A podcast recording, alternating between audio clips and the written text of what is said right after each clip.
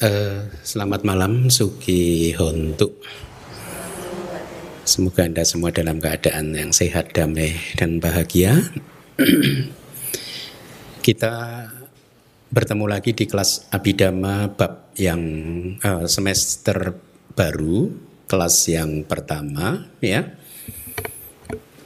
Setelah libur cukup lama ya, dua bulan ya jadi kita sudah sebenarnya boleh dikatakan kita sudah memasuki puncak dari ajaran Abhidhamma. Meskipun di dalam kitab Abhidhamma Dasanggaha itu ada sembilan bab.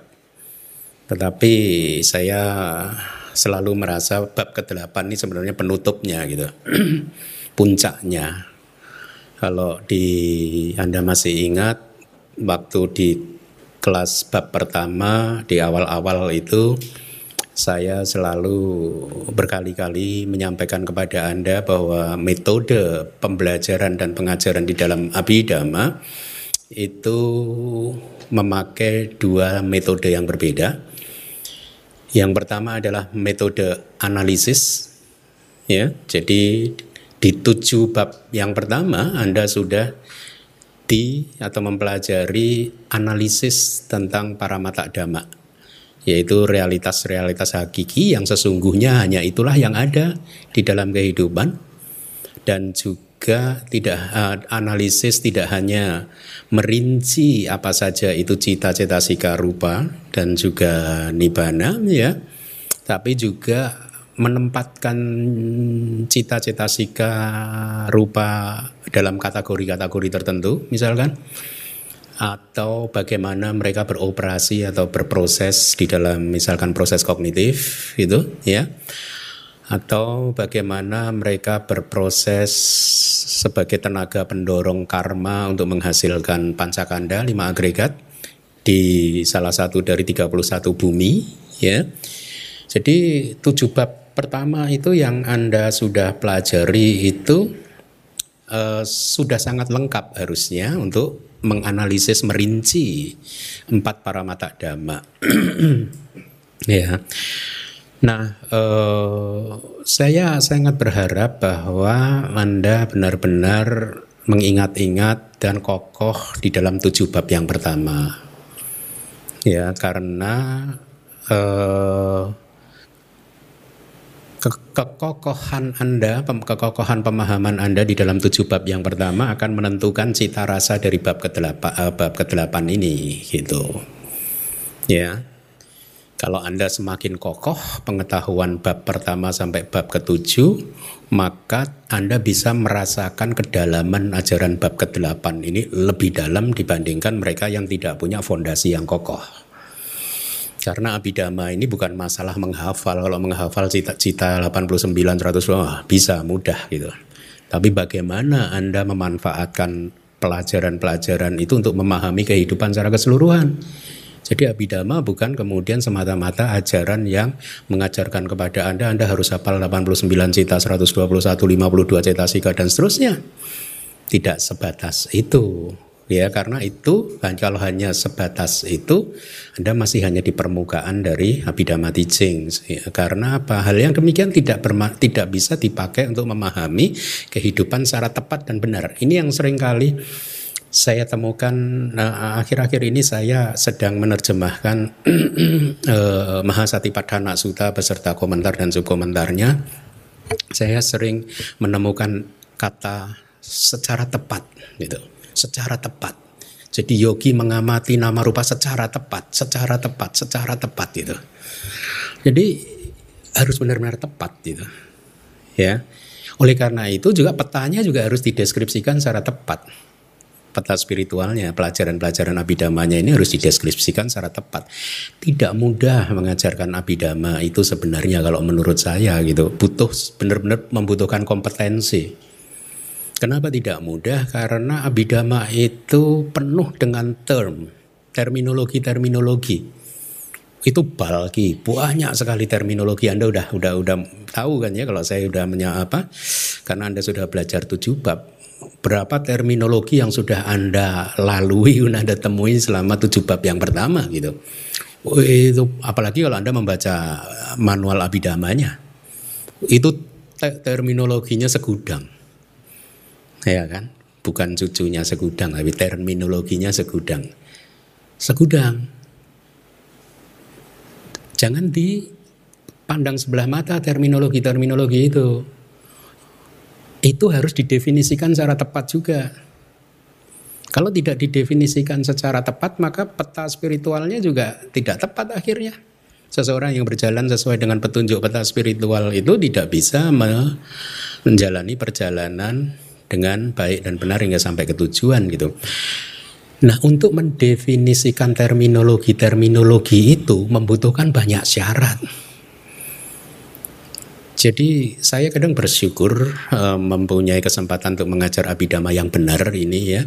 Saya anggap yang benar karena selama sejak saya keluar dari Myanmar tahun 2008 baru kali ini juga sih saya sebenarnya mengajarkan abidama yang benar gitu ya. Karena sebelumnya di Singapura itu selalu abidama medisi, sebelum di sini juga abidama medisi gitu. Ya karena saya nggak tega mengajar abidama yang beneran gitu. Makanya sering saya katakan kan ada DBS ini berkah buat saya karena saya akhirnya bisa mengajar seperti ini. Nah, yang ingin saya sampaikan adalah saya mendapatkan satu berkah. Kenapa? Karena kesempatan itu memberikan juga peluang kesempatan kepada saya untuk membongkar kitab. Kalau nggak ada Anda, saya juga nggak melakukan itu gitu. Kalau Anda nggak pinter-pinter, saya juga ogah gitu. Paham ya? Kan ini muridnya pinter-pinter ini makanya saya oh nggak apa-apa lah saya kerja keras banting tulang gitu. Peras keringat gitu. Gak apa, semangatnya ada karena saya tahu begitu saya berhasil membongkar ini ada murid yang mampu mencernanya. Kalau saya tahu ah, muridnya pada nggak paham, saya juga ah, mending saya ngerjain yang lain. Paham maksud saya ya? Nah kembali lagi, mendefinisikan terminologi-terminologi itu tidak mudah karena dari sekian tahun saya menerjemahkan kitab itu saya semakin yakin kenapa. Katakanlah kalau sekali lagi kalau saya menyinggung Sangga Myanmar karena itu yang saya tahu ya. Saya tidak mengatakan Myanmar lebih baik dari Thailand atau dari uh, Sri Lanka semata-mata karena saya nggak tahu di Thailand bagaimana dan di Sri Lanka bagaimana. Itulah mengapa saya mengapresiasi Sangga di Myanmar yang dalam tanda kutip mewajibkan agak mewajibkan bikunya untuk sekolah dan model sekolah pembelajaran mereka itu luar biasa. Kemarin saya diceritakan salah satu umat yang ikut retret dari Seado dari Myanmar katanya Seadonya melafal merecite sesuatu dua jam tanpa buka buku. Ya saya bilang ya memang kayak gitu. Itu baru dua jam. ya memang kayak gitu. Modelnya itu luar biasa. Hafal, hafalannya itu yang luar biasa. Terus pemahamannya luar biasa, akurasinya grammar palinya juga luar biasa sehingga itu tadi menjamin pemahaman yang tepat. Bisa mendeskripsikan terminologi secara tepat sehingga mudah diikuti melalui meditasi.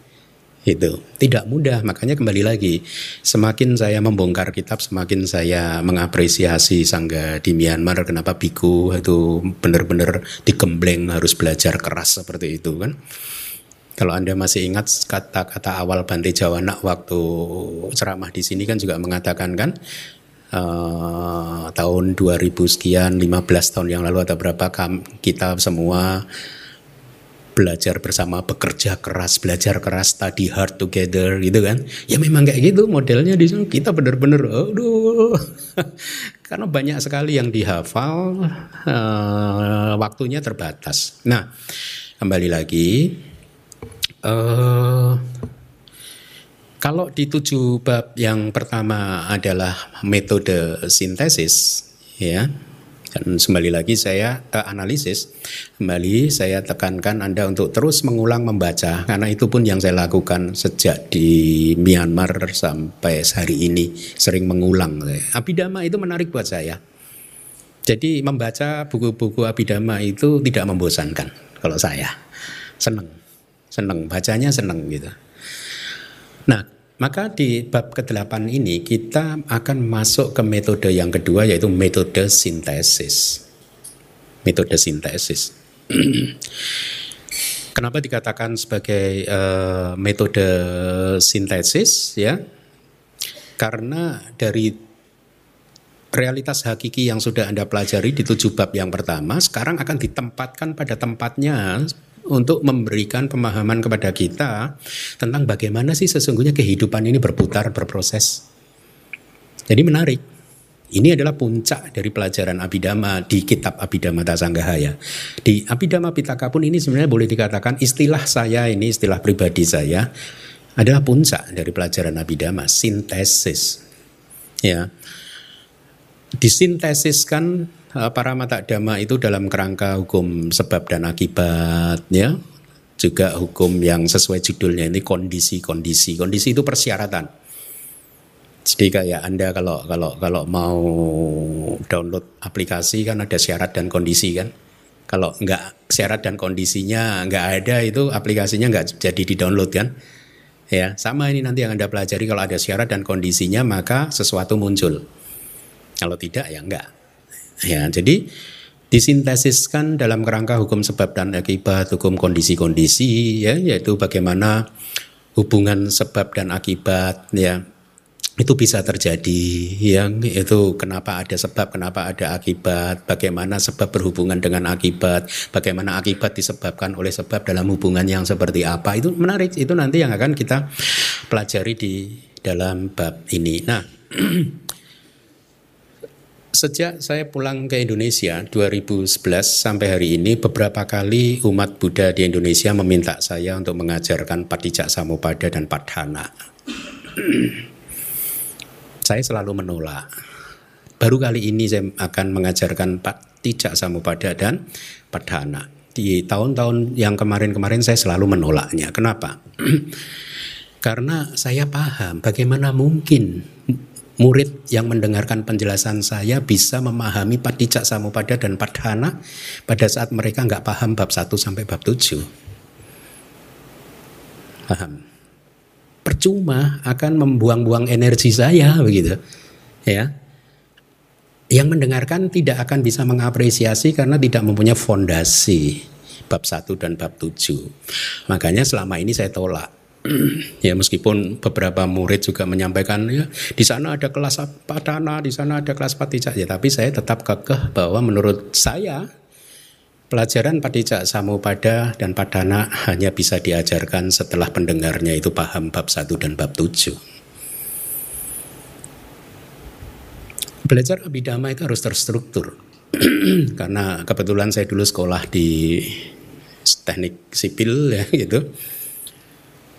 Kalau kita mau merancang gedung, kita nggak merancangnya dari atap dulu. Hmm? Kita nggak membuat bangunan itu dari atap dulu baru turun ke bawah harus fondasi, enggak. Yang kita rancang, kita setelah kita rancang, kita tentukan dimensinya, kekuatan apa campuran betonnya, ukuran diameter bajanya sekian, itu untuk fondasi dulu. Fondasi kedalamannya berapa, itu ditentukan dulu fondasi. Kemudian setelah fondasi itu biasanya kan ada slope gitu ya. Slope nanti ada kolom gitu kolom, kemudian ada balok, ring balok. ya setelah ring balok kalau itu bangunan tingkat satu setelah ring balok dindingnya dipasang dan kemudian terakhir atap dipasang. Atau mungkin atap bisa dipasang dinding terakhir. Tapi apa pun itu harus mulai dari bawah. Sehingga ketika saya menolak permintaan untuk mengajar Padijak Samupada dan Padana di masa lalu karena saya berpikir bagaimana mungkin saya mengajar atap dulu tapi fondasinya nggak saya ajarkan dulu. Ya. Ya, tapi berarti bagaimana Bante mereka yang mempelajari Patijak Samupada dan Padana apa mereka pasti nggak paham? Ya mereka paham, tapi pemahaman mereka berbeda dengan pemahaman temannya yang paham bab 1 dan bab sampai bab 7. Ya, tinggal definisi paham itu apa gitu. Gitu. Kalau paham itu adalah awija, bajaya, sanggara, sanggara, bajaya, winyanang tinggal didefinisikan aja apa yang dimaksud paham gitu.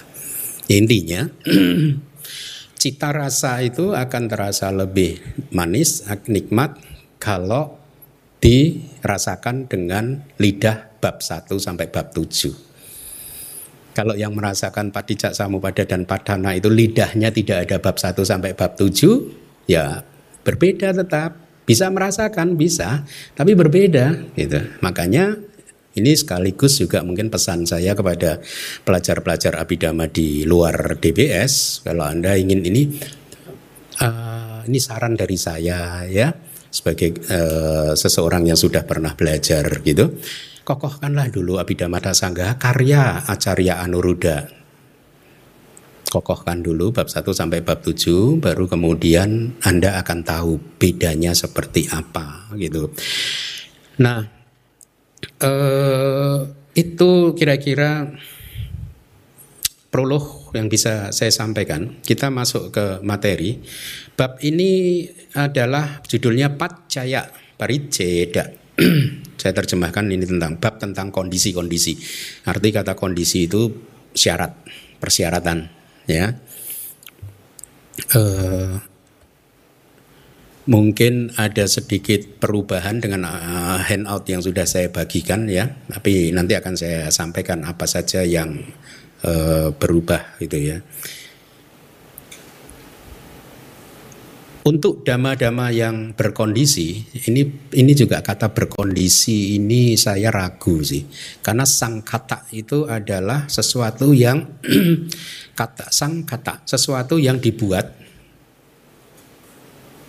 oleh gabungan dari kondisi-kondisi yang sudah berkumpul bersama gitu. Kira-kira definisi dari sang kata itu yang saya terjemahkan jadi berkondisi. Ada yang menerjemahkannya terkondisi. Dulu saya memakai kata terkondisi, tetapi ternyata di KBBI nggak ada.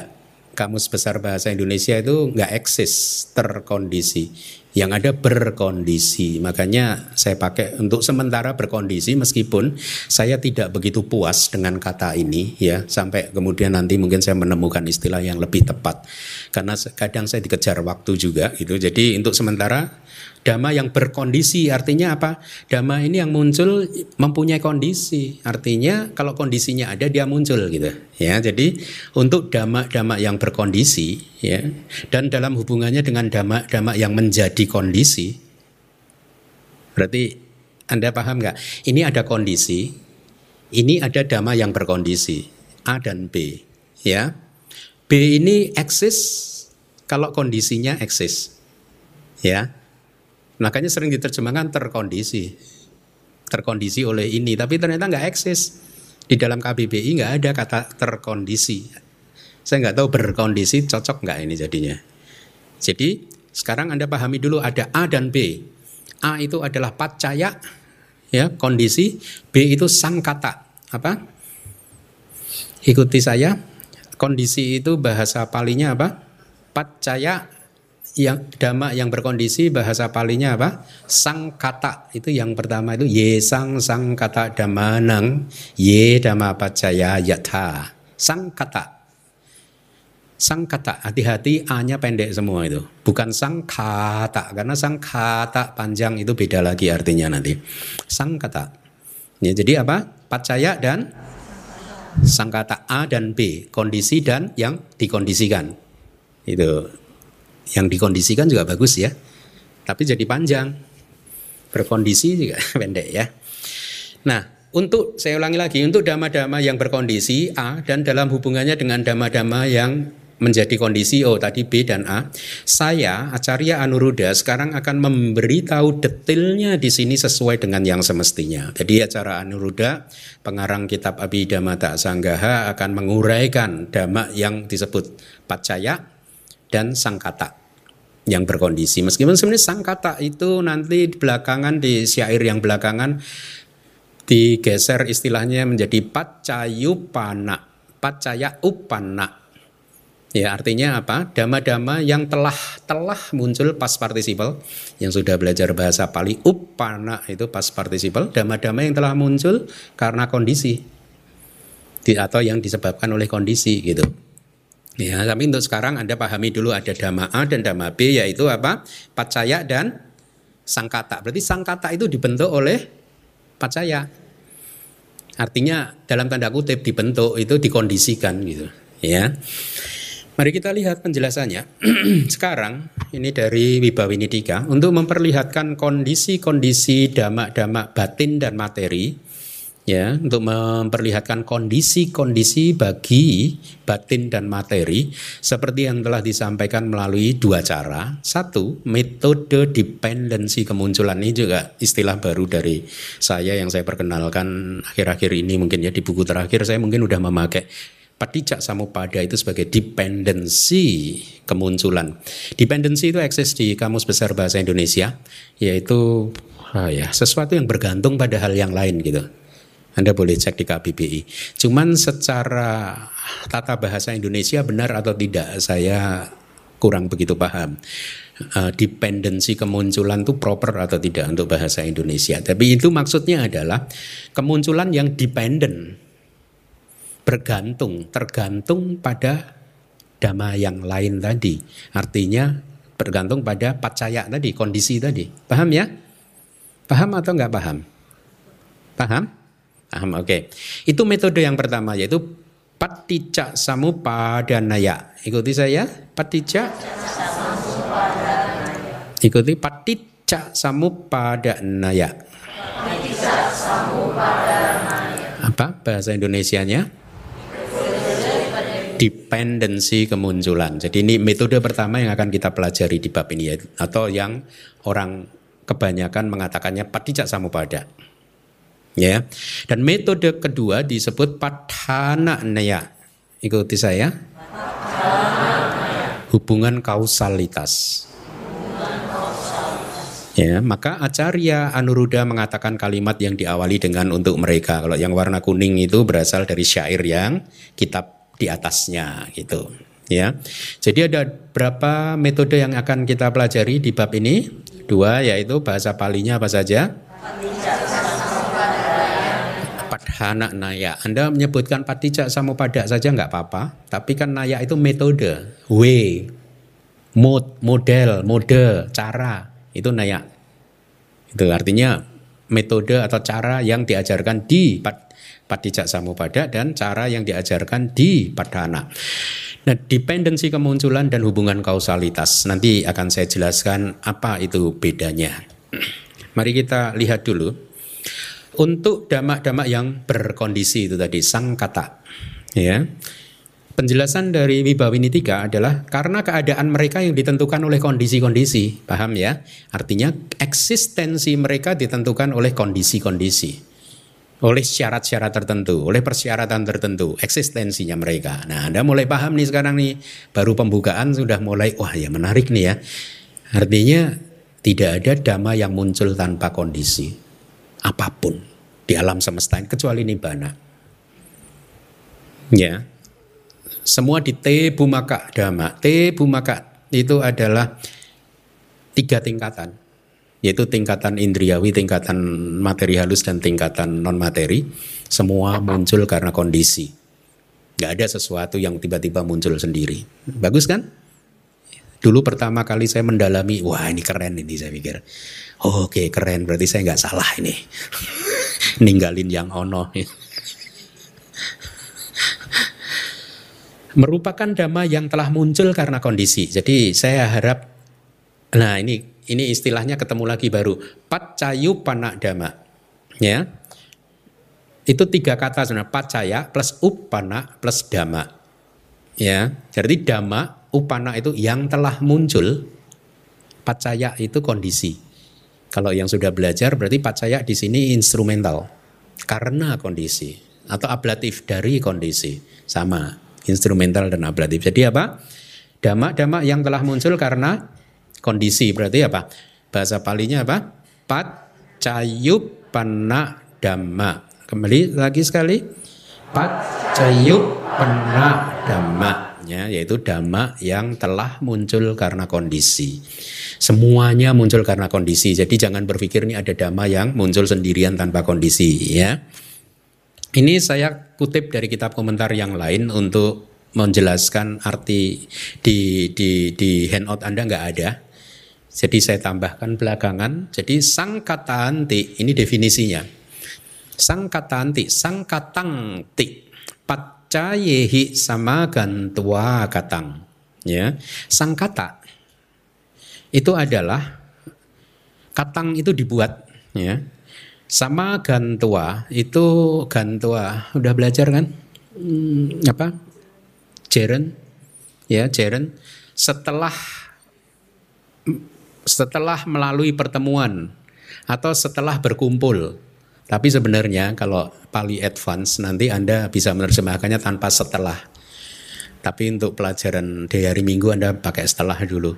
Anda kan masih masih unyu-unyu. Kalau yang sudah nggak unyu-unyu itu menerjemahkannya pacayehi sama gantua katang. Katang itu dibentuk, dibuat. Itu pas participle. Dibuat pacayehi. Pacayehi itu instrumental oleh kondisi-kondisi ya. Sama gantua dengan melalui pertemuan bersama. Sebenarnya, ha? Sebenarnya kalau pali unyu-unyu nerjemahinya sama gantua dulu. Setelah atau setelah melalui pertemuan Nah, oh, oh, no, no, no, no. Jadi dibuat oleh kondisi-kondisi setelah melalui pertemuan-pertemuan. Anda bisa terjemahkan yang agak nggak unyu-unyu. Dibuat dengan melalui pertemuan kondisi-kondisi. Atau dibuat dengan melalui pengumpulan kondisi-kondisi sama gantua itu berkumpul, bertemu bersama atau berkumpul bersama-sama. Nah, poin yang harus Anda garis bawahi adalah Anda lihat itu pacayehi bukan pacayena. Banyak kondisi. Tidak satu kondisinya. Ya, jadi kondisinya plural, jamak. Ada banyak kondisi. Jadi faktanya nanti di dalam alam semesta, dalam kehidupan kita itu tidak ada ceritanya satu kondisi mengkondisikan satu sebab. Makanya pacayehi bukan pacayena. Ya. Nah, jadi apa tadi? Sangkatang ti sakantanti pacayehi sama gantua katang. Dibuat dengan melalui pertemuan kondisi-kondisi atau dengan melalui pengumpulan kondisi-kondisi. Itu definisi sang kata. Dhamma yang terkondisi. Sekarang Anda paham definisinya ya? Kenapa disebut dhamma yang terkondisi atau dhamma yang berkondisi? Karena dhamma itu dibuat melalui pertemuan dari banyak kondisi gitu. Kondisi-kondisi plural jamak gitu. Oke, kita lanjutkan lagi. Dhamma-dhamma yang menjadi kondisi, Anda lihat tuh pacaya dhamma. Sesuai dengan semestinya dengan cara ini yaitu sebagai kondisi-kondisi mampu menjadi penolong untuk stabilitas dan kemunculan damak-damak yang berkondisi sang kata. Paham kalimat ini? Jadi kondisi pacaya damak dia itu menjadi penolong untuk menstabilkan pacayu panak dama atau sang kata dama. Sesuatu itu muncul bisa stabil karena ada kondisinya. Nah, stabilnya seperti apa tergantung kondisinya juga. Makanya ada karma baik yang bertahan hanya satu jam, ada yang satu tahun, ada satu kehidupan, bertahan terus. Muncul terus, muncul terus, mengkondisikan yang lain. Karena stabilitasnya juga ditentukan oleh pacayanya. Menarik ya? Ya, makanya kalau 50 orang di sini berbuat karma baik yang sama, hasilnya bisa berbeda-beda. Karena kualitas kondisinya berbeda. Akan menciptakan stabilitas efek yang berbeda-beda. Menarik ya? Itulah tadi akurasi terminologi yang yang tadi di awal saya sampaikan itu penting sekali gitu, ya. Nah, jadi sampai hari ini ini saya rangkumkan, saya saya rasa di slide yang saya bagikan tidak ada ini rangkumannya. Ada tiga dhamma yang saya saya pengen Anda paham, ya, yaitu pacaya dhamma apa?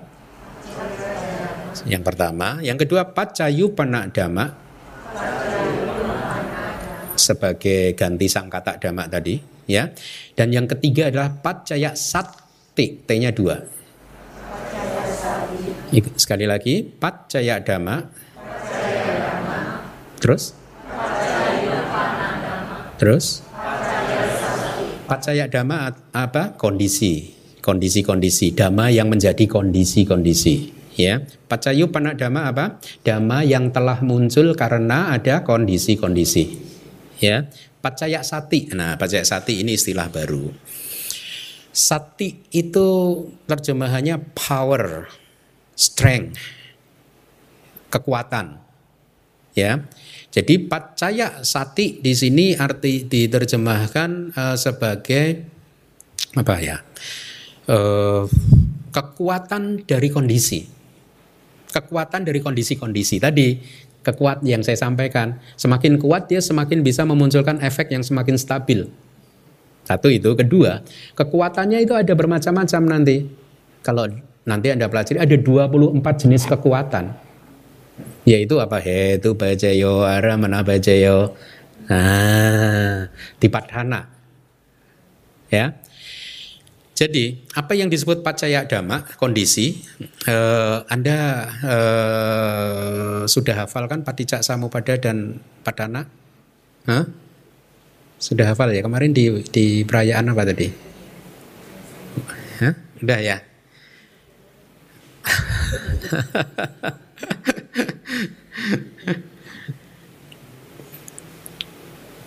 Oke, gini dulu. Jadi berkaitan dengan Terminologi yang pertama, pacaya dhamma. Pacaya itu tadi diterjemahkan sebagai kondisi. Secara umum, biasanya terjemahan dari pacaya adalah kondisi. Tapi khusus di dalam padhana, pacaya ini bisa juga diterjemahkan sebagai sebab. Kalau Anda masih ingat di pelajaran bab 1, saya menguraikan perbedaan antara sebab dan kondisi. Masih ingat nggak? Sebab itu bahasa palinya hetu. Akar. Kondisi itu pacaya. Dua terminologi ini pun harusnya berbeda. Anda masih ingat pelajaran bab pertama? Apa bedanya hetu dan uh, sebab dan kondisi? sebab adalah dhamma yang langsung mempunyai kekuatan memunculkan efek. Kondisi adalah dhamma yang tidak mempunyai kemampuan untuk menghasilkan efek, tapi dia bisa mengstimulasi, mengkondisikan sesuatu yang lain untuk muncul. Buah mangga itu sebabnya adalah benih mangga. Hetuknya adalah benih mangga. Jadi benih mangga dan buah mangga itu hubungan langsung sebab dan akibat. Tetapi benih mangga dan buah mangga tidak bisa nah benih mangga tidak bisa menghasilkan efek uh, buah mangga kalau tidak disirami tidak ada pupuk tidak ada sinar matahari kelembabannya tidak memenuhi syarat dan lain sebagainya. Itulah persyaratan-persyaratannya. Paham? Jadi sekali lagi catatannya Anda boleh catat secara umum seharusnya hetuk dan pacaya itu berbeda. Sebab dan kondisi itu berbeda. Sebab ya. Uh, ya. Sebab itu sesuatu yang langsung menimbulkan efek kondisi adalah yang menjadi syarat persyaratan. Anda menanam benih mangga kalau nggak ada air nggak ada pupuk nggak ada ini ya nggak muncul efeknya. Itu kondisinya persyaratannya ya. Tapi di dalam padhana ini nanti sebab dan kondisi itu sama saja Ya. Pacaya bisa diterjemahkan sebagai sebab. Makanya hetu pacaya bisa juga pacaya ini sebagai sebab. Sebab akar gitu. Ya, paham ya? Jadi kembali lagi tadi di awal saya sudah menyampaikan meng-highlight tentang perlunya mendefinisikan terminologi secara akurat gitu. Ya. Nah, jadi sekarang Anda mengenal dua macam kausalitas ya hubungan sebab dan akibat. Satu adalah A langsung menghasilkan B, dua ini yang mengkondisikan supaya B muncul. Bukan A yang langsung, tapi dia hanya secara tidak langsung dia mengkondisikan. Ya, contohnya ini kondisinya. Kita semua sudah mempunyai karma buruk sejak awal samsara yang sudah tidak bisa ditemukan karma buruk kita ini berbuah membutuhkan kondisi. Mendengar suara yang mencela Anda itu buah karma buruk. Kalau Anda ingin menikmati buah karma buruk, berkumpullah dengan orang-orang yang suka mencela. Suka memaki-maki. Pasti karma buruk yang itu berbuah. Itulah kondisinya, syaratnya. Nah Anda kan boleh memilih untuk menghindari persyaratan-persyaratan itu. Kalau nggak mau karma buruk itu berbuah ya hiduplah dengan baik, dengan cara yang benar, sesuai dharma. Jangan kumpul dengan orang-orang yang suka nembak-nembak. Kalau sekeliling Anda, sahabat Anda, orang yang suka nembak-nembak, ya satu hari Anda kena tembakan. Lalu Anda meratap, oh kenapa sih sahabat kok ditembak sendiri gitu. Ya, salah sendiri. Anda masuk ke wilayah yang suka tembak-tembakan. Itu ya. Nah, jadi pacaya dhamma akhirnya sebagai sebab atau kondisi adalah dhamma yang memiliki potensi untuk menghasilkan dan sekaligus atau mengkondisikan. Beda kan? Kalau menghasilkan ya tadi benih dan buah Hubungannya langsung nih sebab dan akibat. Tapi ini mengkondisikan juga bisa di sini. Ya nanti akan diulas mana yang menjadi hubungan langsung sebab dan akibat dan mana yang mengkondisikan. Menarik kan? Ya, di Patana nanti Anda akan belajar ini semua gitu.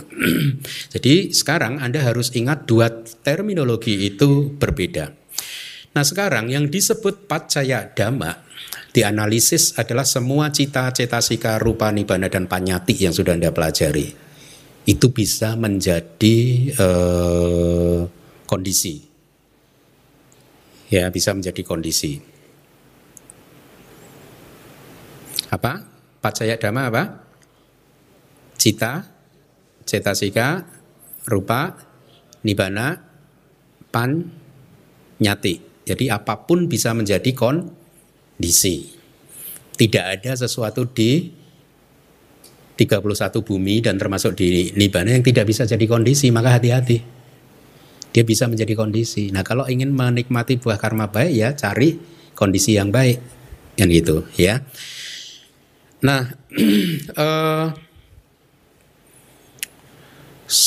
sedangkan pacayu panak dama atau dama yang telah muncul karena pacaya sebab atau karena kondisi ya yang ini juga mungkin bahasa sehari-harinya ini adalah buah atau efek dari sesuatu atau resultan kalau Anda belajar cita ya kesadaran resultan itu bisa itu itu pun pacayu panak dama karena dia result hasil dari sesuatu kan ya jadi apa tadi pacayu pacayu panak dama itu bisa dipahami sebagai buah karma ya resultan efek itu semua pacaya panak dhamma.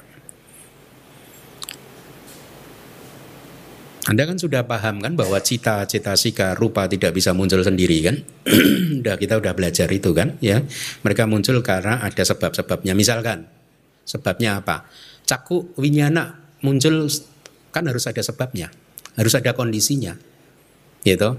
Misalkan cakun cak rupe cak cakuk winyana ngupajati karena ada cakuk pasada dan juga objek bentuk maka cakuk winyana muncul ya jadi anda udah tahu itu cita-cita sika rupa itu sebagai pacayu panak dama itu bagaimana gitu. Dia tidak bisa muncul tiba-tiba atau dengan sendirinya muncul tanpa karena ada sebab dan akibat kan. Melainkan dia dihasilkan secara langsung oleh sebuah sebab atau dikondisikan. Cakuk winyana bukan sebab langsung dari per, dari objek bentuk, bukan sebab lang, uh, efek langsung dari uh, cakuk pasada, tapi mereka itu pengkondisi saja. Cakuk winyana itu sebab langsungnya apa? Karma baik masa lalu kita yang muncul dari keinginan untuk melihat. Yang di bab satu udah ada itu, ya termasuk sotak pasada transparansi telinga. Itu kenapa kita punya transparansi telinga sekarang? Karena dulu kita melakukan karma baik yang muncul dari dorongan untuk mendengar. Ada buka lagi buku manual Abhidhamma yang pertama di bagian tentang ahituka cita. Kalau nggak salah saya uraikan itu gitu. Apa yang menjadi sebab dari seseorang kok mempunyai cakuk pasada dan yang lain tidak. Ya. Nah, eh, mereka itulah tadi ya yang disebut pacayu panak dama ya bahkan sebenarnya ketika maha kusala cita muncul, itu pun juga bisa patsayo panadama akhirnya, tidak hanya resultannya. Ya, karena kan kesadaran maha kusala Anda sekarang mendengarkan damatok ini muncul kesadaran maha kusala Anda bukan muncul tiba-tiba. Ada sebab dan kondisinya. Betul tidak? Karena Anda kenal saya misalkan. Kalau nggak kenal saya kan Anda nggak ke sini. Atau Anda membaca broadcast DBS misalkan yang sederhana lah ya. Jadi semua cita-cita sika uh, uh, apa tadi uh, rupa itu adalah pacayu panak dama. Ya. Kalau pacaya dama tadi apa? Semuanya kan? Cita, cita sika, rupa, nibana dan panyati atau konsep. Nah, uh, cita-cita sika rupa tapi ada pengecualian harusnya. Oh, empat lakana harusnya nggak termasuk pacaya dama. Empat lakana rupa, empat karakteristik rupa. Karena dia bukan realitas kan. Jadi saya perbaiki yang disebut pacayu dama adalah cita-cita sika rupa kecuali empat lakana rupa. Empat materi karakteristik, karakteristik materi. Ya. Dari 28 kan ada yang terakhir kan empat karakteristik toh. Ya, jadi hanya 24 rupa yang bisa menjadi pacayu pana dam Nah, nah yang ketiga, pacaya sati. Tadi sudah saya katakan sati double T ya, jangan satu T ya. Karena kalau satu T beda lagi kan. Sati ini kemampuan, tenaga, kekuatan. Itu definisi dari atau arti terjemahan dari sati. Jadi Pacaya sati itu kita bisa terjemahkan sebagai kekuatan dari kondisi atau kemampuan dari kondisi, dari pacaya, dari kondisi-kondisi atau tenaga dari kondisi-kondisi gitu. Yang seperti apa? Kalau di hetu pacaya, maka kondisinya itu mempunyai kekuatan atau kemampuan berfungsi sebagai akar. Di loba mula cita, loba cetasika itu adalah het hetu pacaya nanti menjadi uh, uh, uh, akar sebagai kondisinya. Loba cetasika menjadi kondisi atau sebab untuk kemunculan loba mula cita entah yang pertama atau kedua atau yang sampai ke delapan dan cetasika cetasika yang lain yang muncul bersamanya gitu. Kira-kira begitu ya. Jadi pacaya sati itu kemampuan atau tenaga atau kekuatan dari kondisi. Jadi pacaya sati ini adalah kekuatan atau tenaga yang bekerja di antara dhamma yang menjadi kondisi dan dhamma yang dikondisikan. Jadi A dan B karena ada ima semeng sati idang hoti itu ya ketika ini ada ini juga ada. Tapi kan hubungan antara kenapa ini bisa memunculkan ini? Ketika ada A maka B juga ada. Tapi bagaimana A bisa memunculkan B? Inilah yang disebut pacaya sati. A memunculkan B karena A berfungsi sebagai akar. Itu pacaya sati. Ya, A memunculkan B karena A berfungsi sebagai aramana objek. Itulah aramana pacayo. Ya, A-nya sebagai objek sehingga B-nya muncul. Caku winyanaknya muncul karena ada objek. Itu paham ya? Jadi hubungan antara A dan B inilah yang disebut pacaya sati. Apa? Pacaya sati bahasa Indonesianya kekuatan dari kondisi atau kemampuan dari kondisi-kondisi. Jadi uh, Pacaya sati akhirnya berbicara tentang kualitas hubungan antara pacaya dhamma dan pacayu panak dhamma. Paham? Ya, ada 24 kualitas hubungan yang akan Anda pelajari di dalam padhana. Itu semua pacaya sati. Ya, bagaimana A menghasilkan B dengan cara yang seperti apa A menghasilkan B itu pacaya sati. Caranya itu pacaya sati. Kemampuannya A untuk menghasilkan B, kemampuan tersebut disebut sebagai pacaya sati gitu. Atau bisa juga cara mereka berhubungan, bagaimana A berhubungan dengan B itu pacaya sati gitu. Atau misalkan kalau saya beri contoh untuk untuk awal ini Awija Pacaya Sangkara ya. berasal dari awija sebagai pacaya, maka sangkara muncul. Ya toh? Kalau Anda belajar paticak samupada, Anda hanya belajar, oh dari awija maka sangkara muncul. Tapi bagaimana awija memunculkan sangkara? Nah itu pacaya sati. Dengan kata lain di dalam paticak samupada Anda tidak belajar patic, uh, pacaya sati. Anda hanya belajar A, B. A menghasilkan B, A mengkondisikan B. Tapi bagaimana A mengkondisikan B itu paticak samupada tidak mengajarkan apa-apa. Makanya Padhana mengajarkan kita bagaimana awija memunculkan sangkara. Makanya di Myanmar menarik sekali. Uh, saya dengar ini hanya diajarkan di Myanmar. Setelah dibedah satu persatu, Patijak Samupada dibedah. Dulu waktu saya belajar, kemudian Padhana dibedah. Setelah itu di mix dua-duanya itu campur. Patijak Samupada dan Padhana itu dicampur. Itu model Myanmar. Nanti juga kita akan pelajari di sini itu ya. Jadi itu yang eh, informasi-informasi penting di awal sebagai fondasi Anda di bab ke-8 ini. Jadi ada tiga dhamma yang Anda harus benar-benar pahami terminologi ini artinya apa ya. Yaitu apa? Pacaya terus pacayupana pacaya sati. Paticca Samupada tidak mengajarkan pacaya sati. Hanya di Padana diajarkan Pacaya Sati. Mari kita lihat uh, syair yang kedua. Dua jenis ringkasan kondisi-kondisi hendaknya dipahami yaitu metode dependensi kemunculan atau padijak samupada dan juga metode hubungan kausalitas atau pada. Nah, jadi padana saya terjemahkan untuk sementara ini hubungan kausalitas, hubungan sebab dan akibat. Bagaimana sebab memunculkan akibat karena pacaya sati yang seperti apa itu maksudnya dari hubungan kausalitas ya. Uh, tadi sudah saya katakan dependensi itu artinya keadaan. Kalau KBBI ini saya sempat quote copy pas copy paste. Dependensi itu artinya keadaan bergantung kepada orang lain ya, karena belum bisa hidup sendiri tentang orang. Jadi ketergantungan itu dependensi keadaan tidak merdeka di bawah kekuasaan atau pengaruh negara lain itu juga dependensi, keadaan dijajah itu juga dependensi, ya. Uh, yang lainnya adalah ini tentang tata bahasa. Ya, tapi saya rasa ini istilah bagus kan? Dependensi kemunculan. Ya, mari kita lihat Wibawinidika.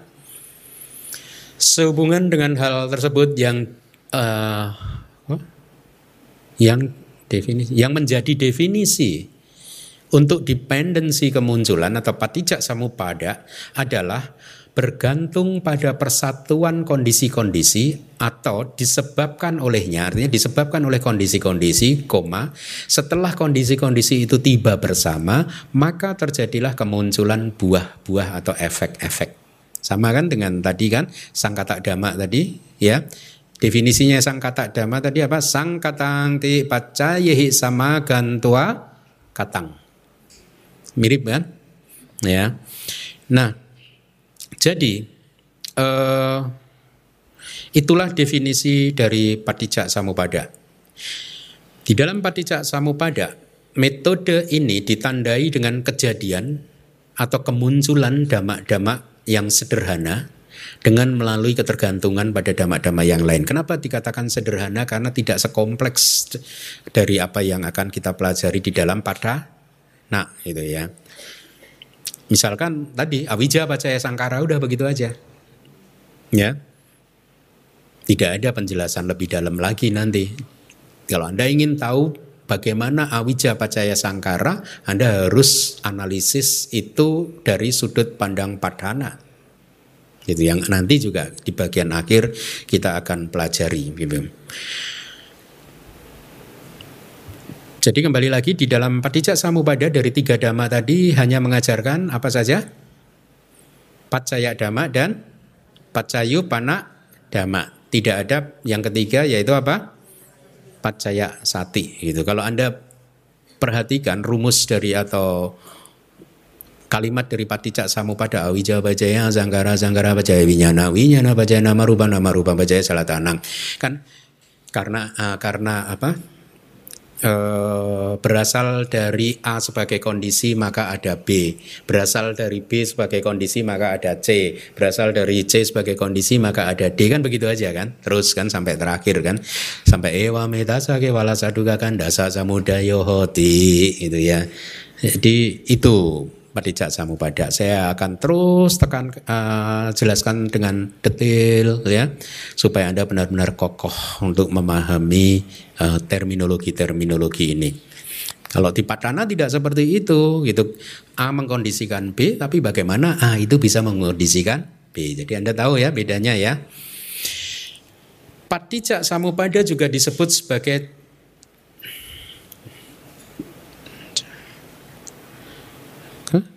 Kadang ini tambahan ya. Anda nggak ada ya ini ya? Ada. Cara untuk cara bagi kondisi, cara untuk kondisi. Jadi cara untuk kondisi persyaratan pacaya kara. Akara, akara itu cara, ya cara untuk persyaratan. Caranya yaitu awija mengkondisikan, sangkara, sangkara mengkondisikan apa? Hafal nggak? Winyana dan seterusnya. Gitu. Itu maksudnya. Mari kita lihat lagi. Definisi untuk hubungan kausalitas padhana itu adalah di sini di dalam padhana ini padhana adalah tempat untuk berbagai macam dhamma. Ini agak rumit definisinya. Koma. Tidak hanya berbagai macam dhamma, bukan hanya padhana itu dhana itu tempat. Pad Dana, dana itu tempat. Tempat untuk berbagai macam dhamma, koma, tempat untuk berbagai macam kondisi-kondisi dan lain-lain. Padhana itu juga titik koma merupakan eksposisi besar. Di Myanmar kita sering menyebutnya ini maha pakarana. Ini big subject. Subjek sangat penting. Bahkan semester lalu mungkin saya ditawari oleh guru abidama saya untuk uh, ikut uh, mendengarkan penjelasan tentang uh, ini judul kelasnya juga gitu Maha Pakarana. Jadi ini nama lain dari Padhana. Maha Pakarana itu.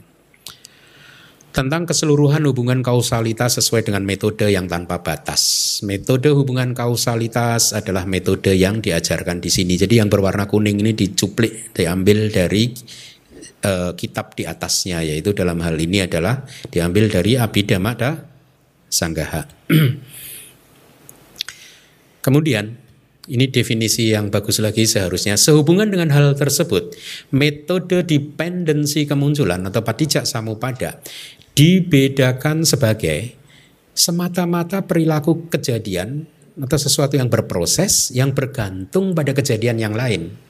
Oke ya, masih Anda bisa paham ya konsisten dengan yang sudah dijelaskan tadi ya. Akan tetapi metode hubungan kausalitas padhana dikatakan merujuk pada kelangsungan kondisi-kondisi yang spesifik. Ya, yaitu hetu bacaya ara manapejaya dan seterusnya. Selanjutnya, para guru menjelaskan dengan mencampurkan keduanya. Tadi yang saya katakan, padijak samupada dan padana dicampur gitu ya. Oke, kita lihat penjelasannya. Penjelasan untuk sehubungan dengan hal tersebut artinya di dalam met, dua metode tersebut ya kejadian damak yang memiliki tendensi kemunculan sebagai akibat dari kemunculan damak-damak yang menjadi kondisi ya keadaan itu sendiri disebut sebagai semata-mata perilaku jadi itu penjelasan dari semata-mata perilaku kan tadi terjemahannya dependensi kemunculan diterjemahkan sebagai kejadian atau proses yang semata-mata sebagai perilaku dan seterusnya kan. Artinya eh, eh, apa? tendensi kemunculan sebagai akibat dari kemunculan dhamma yang menjadi kondisi. Tidak lain dan tidak bukan hanyalah hubungan antara pacaya dhamma dan pacayu pana dhamma gitu ya. Selanjutnya, dibedakan olehnya adalah yang dimaksud dalam kalimat dibedakan sebagai semata-mata perilaku kejadian yang bergantung pada kejadian yang lain. Ya ini ini uh, tidak perlu dihafal, tapi dipahami cukup. Dengan itu juga diperlihatkan makna titik dua dibedakan sebagai semata-mata perilaku tiadanya kejadian karena tiadanya kejadian yang lain.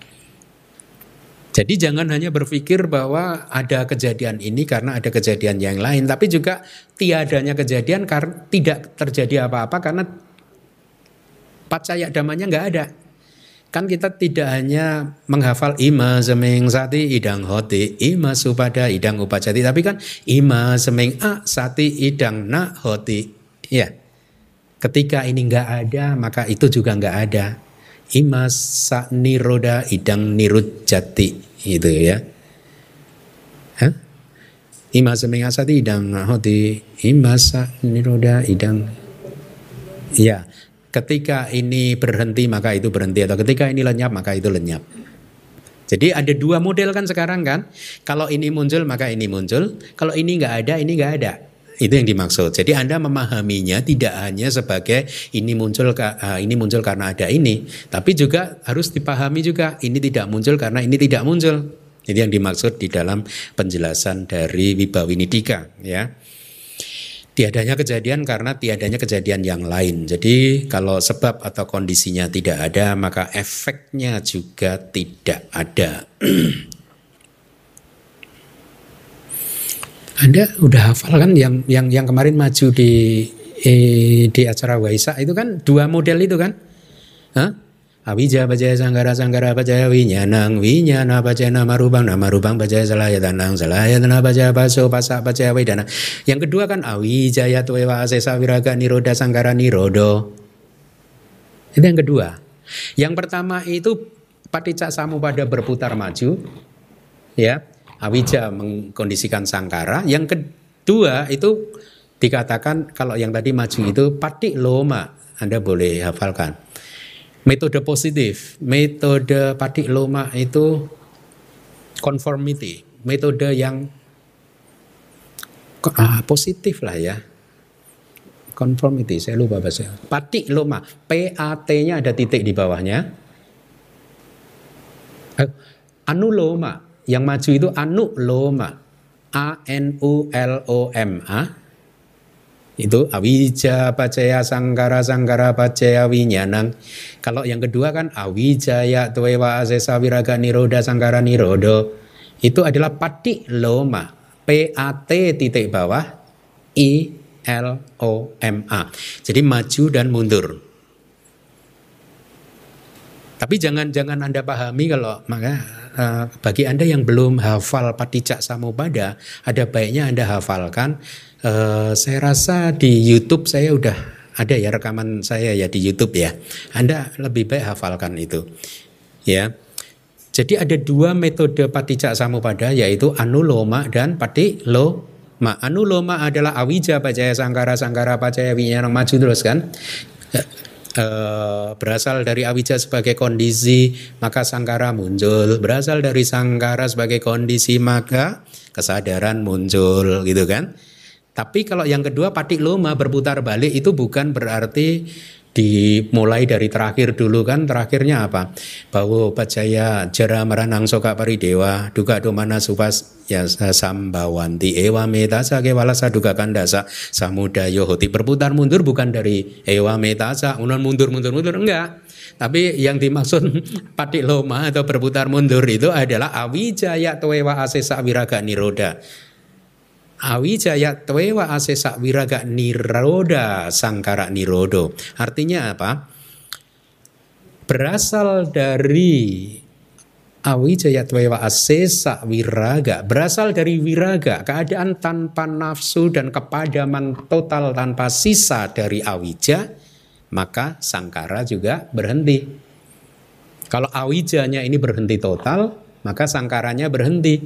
Begitu sangkaranya berhenti, maka winyanangnya berhenti. Winyana berhenti, nama rupa berhenti, nama rupa berhenti, pasak berhenti, dan seterusnya.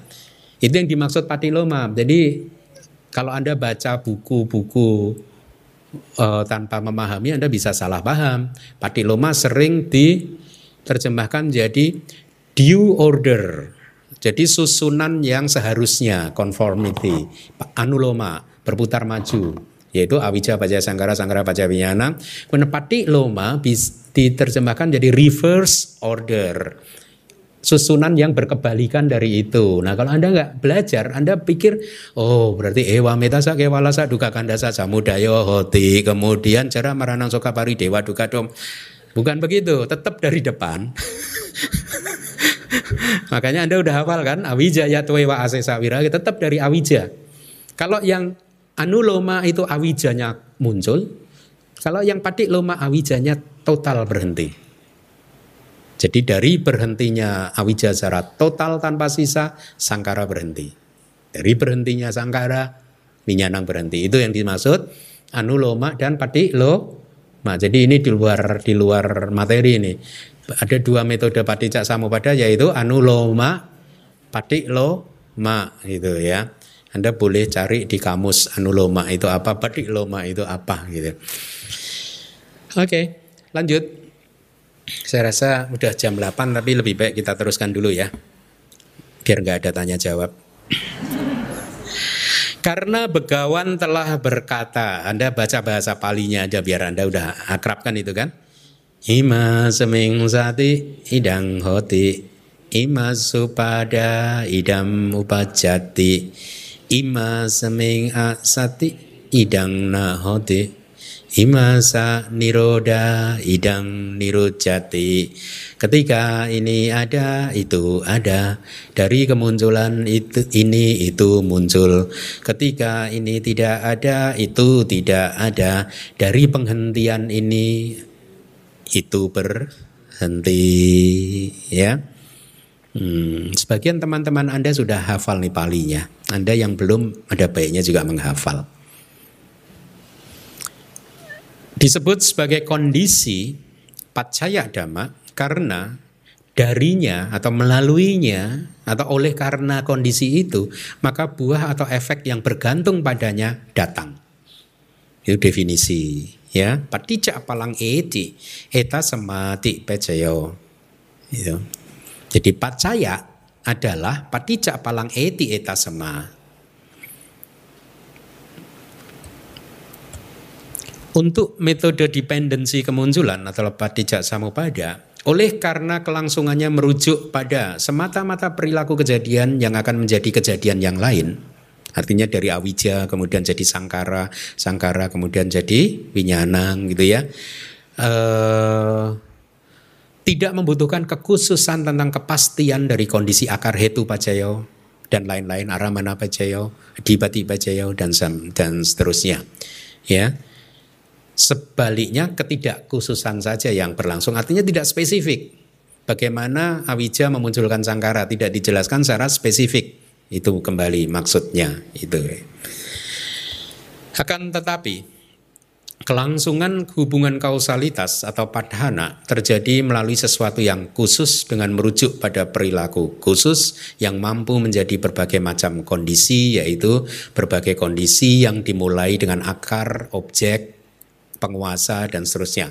Hetu Pacaya, Ramana Pacaya, Adipati Pacaya dan seterusnya. Untuk berbagai macam damak-damak yang lain itu penartinya gitu. nah saya ingin sedikit uh, stop di ini.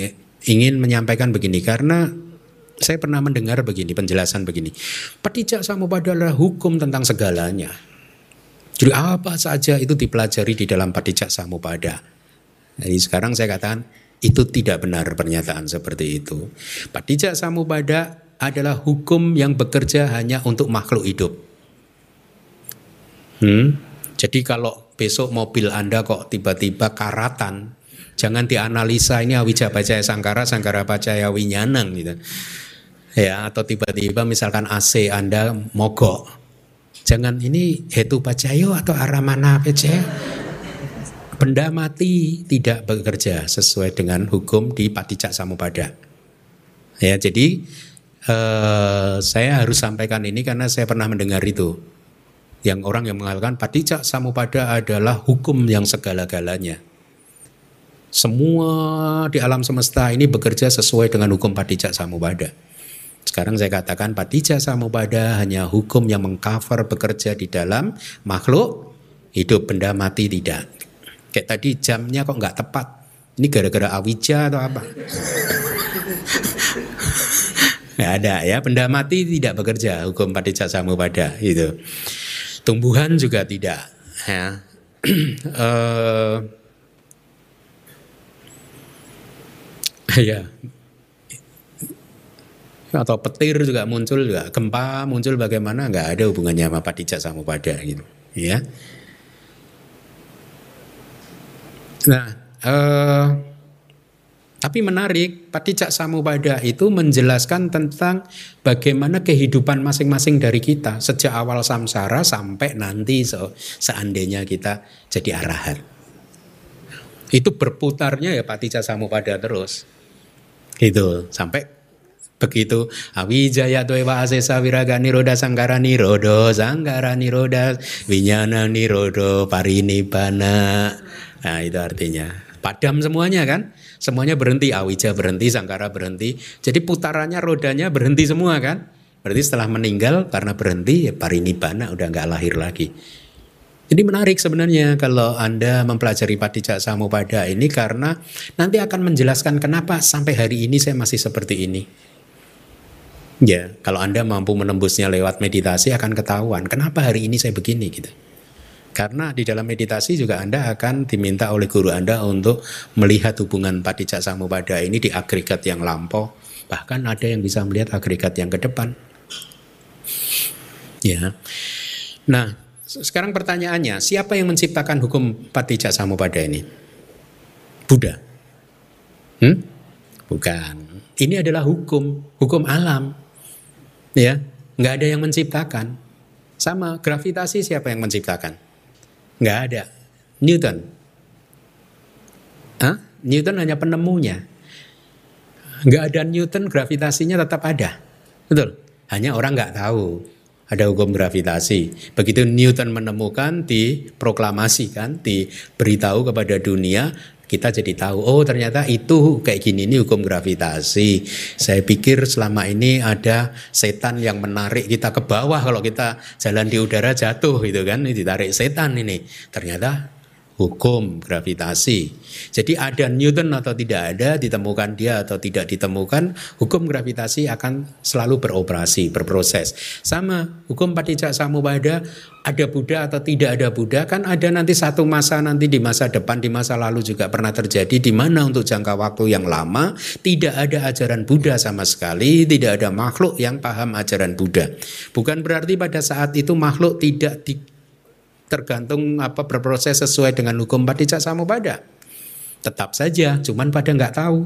Nah mereka akhirnya keliru menginterpretasikan kan, oh ini pasti ada setan ini yang membuat tiba-tiba nama rupa muncul ini.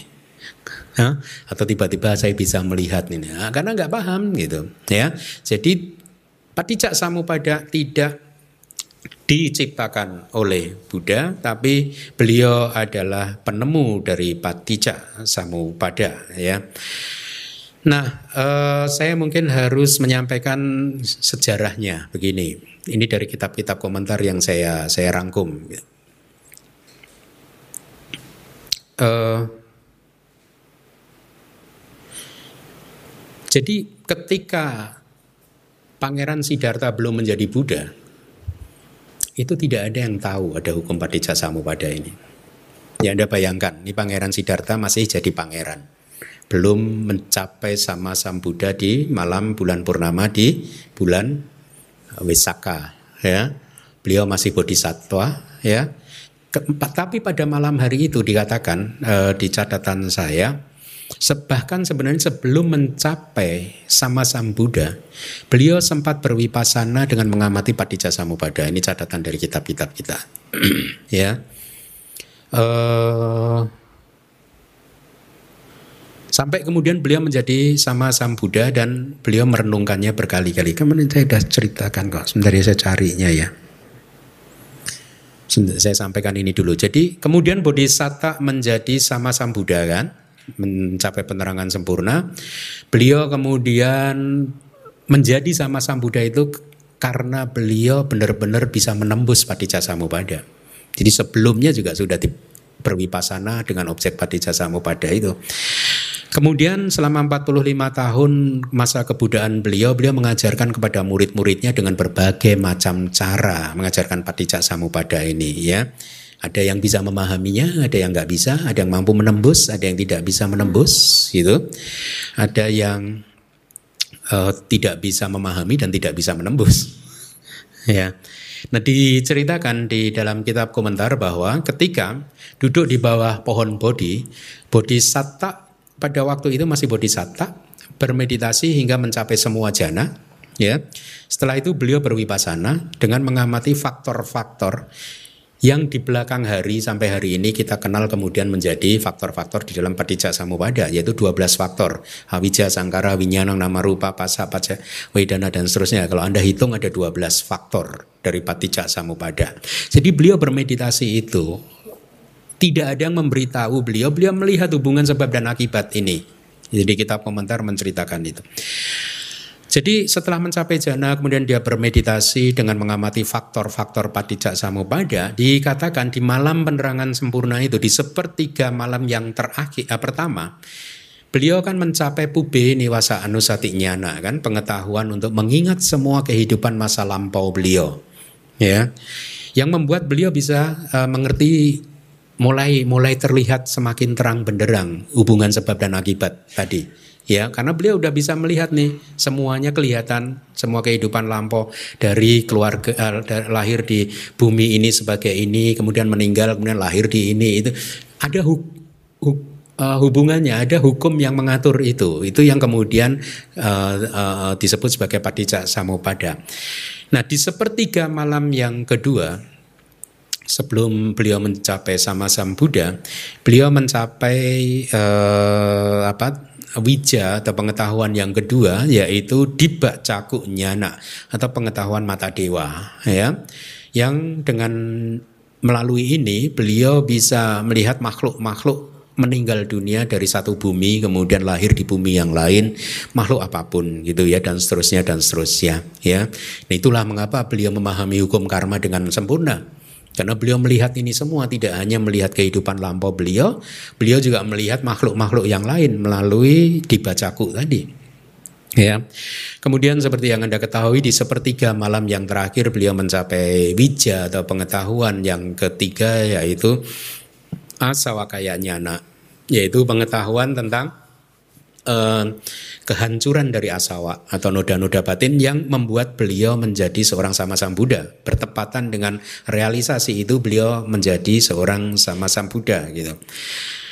Uh, jadi setelah itu dikatakan di kitab komentar beliau melatih semua jana bahkan arupa jana setelah itu ya uh, sampai arupa jana yang keempat kemudian kembali berulang-ulang dia berwipasana terus udah menjadi seorang sama sam Buddha dengan memastikan terus fokus ke ke, ke Padija Samubada terus. Gitu. Ya. Bagaimana Awija mengkondisikan Sangkara dan seterusnya gitu. Yang menarik adalah sampai hari ini masih banyak guru di Myanmar yang bisa mengajarkan ini melalui meditasi. Syaratnya Anda harus menguasai semua jana. Menarik ya? Jadi ini nggak hanya tertulis di kitab loh ini. Sampai hari ini zaman modern ini masih banyak biku yang berprak mempraktekkan meditasi dengan mengamati padijak samupada dengan anuloma padiloma. Ya. Dan saya tahu karena saya teman-teman juga bercerita ya, di zaman modern ini. Jadi ini bukan ajaran kuno yang hanya eksis di masa lalu sampai hari ini masih eksis. Berwipasana dengan mengamati padijak samupada. Ya. Nah, beliau sudah menjadi sama Sam Buddha, kemudian tetap berwipasana dengan mengamati 12 faktor di dalam Patija Samupada tersebut, ya. Jadi disebutkan di dalam kitab komentar ketika beliau melihat awija, dia melihat anicca, duka dan anatta dari awija. Ketika beliau mengamati sangkara, dia melihat an kembali lagi anicca, duka dan anatta. Ketika mengamati pati sandi winyana juga dia mengamati awija, uh, sorry anicca, duka dan anatta dan faktor-faktor yang lain diamati anicca, duka dan anatta, anicca, duka dan anatta gitu. Vipassana yang dilakukan oleh beliau ini sebelum beliau mencapai sama Sam Buddha ini secara teknis terminologinya dikenal sebagai Maha Vipassana. Ya, the great Vipassana Wipasana yang hebat. Nah, selain Buddha nggak boleh memakai istilah Mahawipasana. Wah saya kemarin Mahawipasana loh. nggak, itu hanya untuk Buddha, Mahawipasana. Ya, karena beliau mengamati semua proses di alam semesta ini. Murid-murid beliau kita tidak akan mampu mengamati semua proses itu. Kita hanya mampu mengamati agregat kita sendiri di masa lalu, masa kini dan mungkin masa depan. Mungkin hanya itu aja udah bagus. Itu aja udah sulit ya. ya, agregat yang lain kita nggak mampu untuk mengamatinya. Makanya nggak boleh disebut mahawib pasana, itu hanya Buddha. Jadi apa? Maha wipasana. Nah, jadi disebutkan di dalam kitab ketika beliau berwipasana, beliau mencapai sama sana nyana, yaitu pengetahuan tentang sama sana. Sama sana itu pemahaman yang lengkap tentang anicca, duga dan anatta. Jadi beliau melihat itu anicca, duga dan anatta, anicca, duga dan anatta dari Padicca Samupada itu ya. Setelah dikatakan di kitab komentar, jadi menarik. Sama sana nyana itu hanyalah level pengetahuan mungkin satu, dua, ketiga dari 16 pengetahuan wipasana. Tapi di kitab komentar menjelaskan setelah beliau masuk di sama sana nyana ya. Kemudian beliau keluar dari wipasananya masuk ke jana lagi. Jana yang keempat. Rupa jana. Ya. Setelah berada di dalam jana untuk sekian waktu, kemudian keluar dari jana, beliau berwipasana lagi, mengamati padijak pada lagi. Ya, terus gitu diamati terus gitu. Hingga beliau melihat kemunculan dan kelenyapan nama, rupa dan seterusnya dan juga nyana yang lebih tinggi dan seterusnya gitu ya. Sampai kemudian beliau mencapai penerangan sempurna. Ini bercerita tentang keadaan waktu beliau masih menjadi bodhisattva ya. Nah, di kitab juga dijelaskan kenapa beliau harus masuk ke jana yang keempat dulu. Kenapa nggak berwipasana terus saja? Kenapa harus kayak ada haltenya? Sekian saat berhenti masuk ke jana dulu sampai jana satu rupa wacara jana satu dua tiga empat berhenti di jana keempat untuk sementara waktu kemudian keluar dan berwipasana lagi. Ada pertanyaan begitu. Kenapa begitu? Dikatakan bahwa uh, uh, ketika beliau masuk ke dalam jana itu diumpamakan seperti seseorang yang sedang mengasah pedangnya. Ya, jadi pedang diceritakan kalau sudah dipakai untuk memotong sesuatu untuk berkali-kali, lama-lama kan tumpul kan. Begitu sudah tumpul kan harus diasah lagi. Ya, jadi beliau ketika berwipasana untuk sementara waktu mengamati Padicak Samubada merasa kebijaksanaannya tumpul lagi ya pandangannya udah nggak terang benderang lagi. Ya kemudian mungkin merasa uh, ya kalau masih bodhisatwa masih ada kilesa mungkin merasa pancaniwarana sudah mulai mau hidup lagi. Maka untuk menekan pancaniwarana bahkan yogi-yogi sekarang juga masih mempraktekkan seperti itu. Jadi untuk menekan ini semua atau ini dalam konteks Buddha supaya pedangnya itu tajam lagi beliau masuk ke jana lagi untuk sementara waktu begitu diasah udah tajam dia berwipasa beliau berwipasana lagi ketika merasa udah tumpul lagi masuk ke jana lagi gitu. Uh, jadi mereka yang menguasai jana paham betul ya pentingnya masuk ke dalam jana sebelum berwipasana. Mereka yang nggak paham jana, nggak paham. kenapa harus masuk? Tapi yang mereka yang paham jana, paham betul kenapa harus masuk ke dalam jana sebelum berwipasana. Paham ya? Karena pisau analisanya akan jadi lebih tajam. Untuk mengamati nama rupa akan jadi lebih terang benderang. Nah, jadi Padijak Samupada ini beliau realisasi bahkan sebenarnya sejak beliau masih bodhisatta ya bukan hanya setelah menjadi Buddha sejak beliau masih menjadi seorang bodhisatta. Pengamatan terhadap 12 faktor patijak samupada ini membuat kebijaksanaan beliau meningkat ya ini jadi masih bercerita di malam penerangan sempurna itu secara bertahap hingga akhirnya mencapai level yang tertinggi yang bisa dicapai oleh semua makhluk. Maka dia menjadi sama sama Buddha. Udah nggak ada lagi di atasnya itu. Itu level tertinggi yang dan di dalam satu masa hanya satu orang yang bisa mencapainya. Murid-murid besar Mahasawaka nggak ada yang bisa mencapainya. Paceka Buddha nggak bisa. Hanya satu Buddha sama Sang Buddha. Nah diceritakan bahwa setelah malam penerangan sempurna tersebut, diceritakan bahwa beliau selama tujuh hari pertama beliau duduk di bawah pohon bodhi. Selama tujuh hari itu pula beliau merenungkan Padija Samupada terus. Itu penjelasan dari kitab. Anda belum pernah tahu kan ini? Ya. Di sepertiga malam yang pertama, ini jadi setelah menjadi Buddha ya.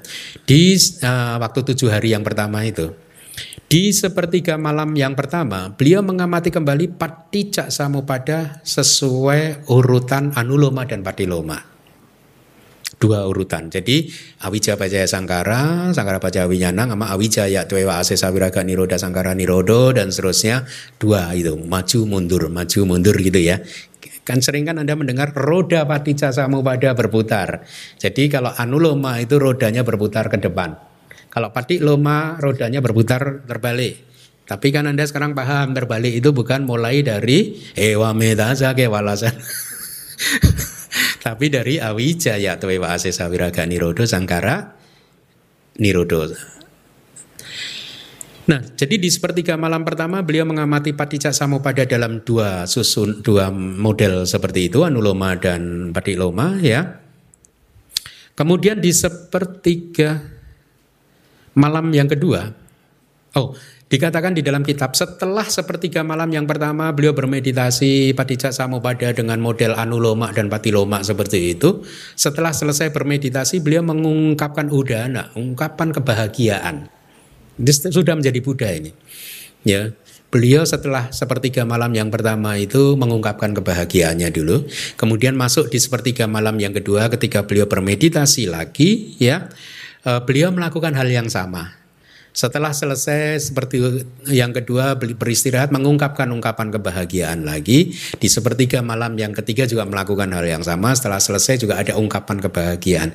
Udah nak Besok di kelas Pariyati akan saya sampaikan kayaknya sampai di situ. Udana itu salah satu bagian dari Tripitaka. Isinya ungkapan kebahagiaan mereka yang mencapai tingkat kearahatan. Dalam hal kalau ini Buddha. Jadi murid-murid Buddha yang mencapai tingkat kesucian arahat biasanya mengungkapkan rasa kebahagiaan itu bahasa palinya udana. Ya, ya.